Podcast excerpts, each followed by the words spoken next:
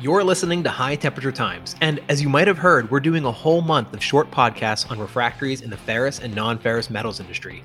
We've talked with some great guests and learned about some great applications, and this week is no different. I'm here with Corey Forrester to talk about direct reduced iron for the steel industry. Hey, Corey. Hey, Griffin. Funnily enough, the last time you were on, we talked about launchpad refractories prior to the launch of the Perseverance rover, and now we're back with you again shortly after Perseverance successfully landed on Mars' surface. What have you been up to since then? Oh, just keeping busy here, uh, Griffin. Um, despite my involvement on, on some of those uh, rocket launch pad materials, primarily what my focus is is actually on sensor technology like LIDAR and infrared and various ferrous or steelmaking applications. That's pretty cool. This this uh, steelmaking, the direct reduced iron, is the newest up and coming technology for the ferrous metals industry. Can you tell me a little bit about it? Yeah, well, it's uh, certainly you know growing in the amount of buzz that we hear about it. Uh, but one of the main things contributing to that is the fact that it's a mature technology, right? Uh, and people see it as a viable path forward. So essentially, DRI stands for directly reduced iron, uh, and it differs from, uh, say, a blast furnace process in in two primary ways. Uh, one is that instead of uh, creating the atmospheric conditions like what is done in a blast furnace by using coke or, or carbon, we are actually in a DRI process manufacturing that gas prior to, to the process. Uh, and then the second part of it is instead of getting a molten iron out of the bottom of, say, a blast furnace in a DRI vessel, uh, it is not going to be a molten product being made. So let's take it absolutely all the way back to basics. You're taking iron ore in and you're getting direct iron out. What does that process even look like? Generally, they're like a shaft furnace in which uh, you are feeding in an iron ore from the top, uh, and you know enriched gases are in there, you know, to promote the right atmospheric conditions to strip the oxygen away from the iron ore and to turn it into a metallic iron. Interesting. Crawford talked about the environmental sustainability of EAF steelmaking. The industry is really pushing hard on being more environmentally friendly, and direct reduced iron does more than just make iron for steelmaking, right? Yeah, it certainly does. So DRI actually has the potential to be, uh, you know, a carbon neutral iron making process that would feed into the steel industry. So Crawford highlighted um, that EAF steelmaking is a green industry you know, primarily because it uses a recycled feedstock. Uh, and predominantly the EAF uh, steel makers are the ones who are taking advantage of the fact that steel is infinitely recyclable. So this is certainly true, but the steelmaking industry, if we look at it holistically as a whole, we can't necessarily say they're as green.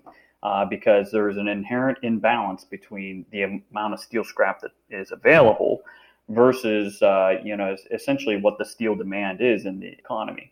So that shortfall kind of between the two, uh, between the EAF route versus the produced from an ore route, is why the blast furnace is, is used. The reason why this is problematic is that the chemical equations uh, for the reduction of iron ore in, the, in this uh, iron making process hinge on carbon uh, to be the reductant, and in the process of that, CO2 is generated. And one other thing to preface before going into how DRI is different is to acknowledge that there's been a lot of work done in blast furnaces to make them more efficient and to reduce the overall amount of emissions. So, in contrast, DRI actually hinges on hydrogen being the uh, primary reductant, and the byproduct of that reaction, uh, believe it or not, is water. Now, hydrogen production isn't inherently carbon neutral by any means. Uh, but there's also a pathway forward for it to be carbon neutral by replacing the traditional hydrogen production processes to produce what they would call a brown hydrogen using processes like steam methane reforming, replacing those with relatively new technologies like electrolysis of water to produce what they would call a green hydrogen. Now, even electrolysis of water isn't uh, necessarily carbon neutral either. It all depends on essentially what kind of electricity is used in that process. You know, so in that process, they're using a form of electricity. As mentioned, it could be any form. You know, it could be a renewable one or a non-renewable one, but it is used to pretty much turn H2O into the two even more basic building blocks, which are hydrogen and oxygen. And oxygen is obviously another valuable industrial gas. Now, if a renewable energy is used or even a nuclear energy is used uh, in the production of hydrogen using this electrolysis process, then it could be classified as a green hydrogen and it could be used as a carbon neutral method for iron making. There's quite a lot of interconnectivity, uh, as you can see, and it really highlights that in order for the steel industry to hit its uh, carbon neutral goal by, say, 2050, it's entirely dependent on, on a paradigm shift in, in other industries as well, primarily the energy industry. Yeah, I think it's a great perspective is being carbon neutral by 2050 is you said the DRI is a mature process, but it is still quite young compared to some of the much more established steelmaking and iron making processes. Certainly. I mean, and, and just as an FYI, you know, the blast furnace goes back as far as, you know, when they were pretty much using wood products uh, simply to fire these units. So you can imagine see or you can imagine how inefficient these processes were in which you weren't even using a coke product uh, as your reductant. One of the cool things I read about the iron produced, sometimes called sponge iron, is that it's produced as an easily transportable iron briquette. Is shipping iron briquettes a common process, or do steelmakers prefer making the iron and then steel all in one shop? Yeah, it's a great question, and uh, one that really depends on kind of the corporate strategy and, and from company to company. There's two primarily different ways to produce DRI and to use it. Uh, you know, you have a hot and a cold path. So hot DRI versus cold DRI. In a cold DRI path, you are essentially producing DRI it is allowed to go back down to room temperature, and then the target for, for that DRI's use could be pretty far away from where it's actually produced. And when talking about who can actually use the DRI, I mean, even in the EAF steelmaking process, we, we somewhat talk about how you know this directly reduced iron is, is there to replace you know some of the capacity of, of a blast furnace. Uh, DRI even you know at certain carbon levels can be used to supplement EAF steel production. So, you know, an EAF steel producer could be using, say, 25 or 30% DRI and the remainder of steel scrap. And that helps make up for the shortfall between the overall amount of steel scrap that's used versus the overall amount of steel demand that we have. Mm.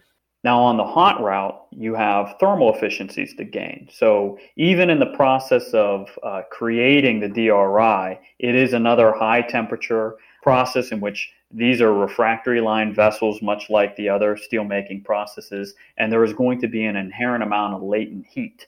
If that material can be transported and put into a steelmaking process vessel while it is hot, you're going to gain some energy efficiencies there uh, because that's all energy savings that you're not going to have to put into the product to get it to melt.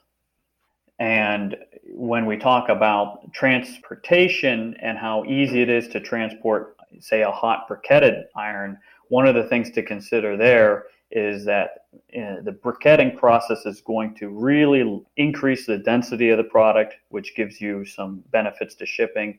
And then the other main benefit there is it's going to make it a little bit more oxidation resistant. So all of uh, the metallic iron that you went through so much trouble to produce is not going to oxidize and then go back into pretty much a rust essentially uh, as you're trying to melt it down.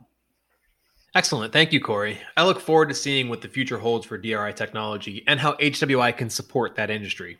If you'd like to learn more about direct reduced iron or any of the brands involved in that industry, reach out to us at technical marketing at thinkhwi.com. And given that this is a five Monday month, we actually have one last episode to bring you to close out our Metals March. Join us next week for that. And as always, thank you for listening.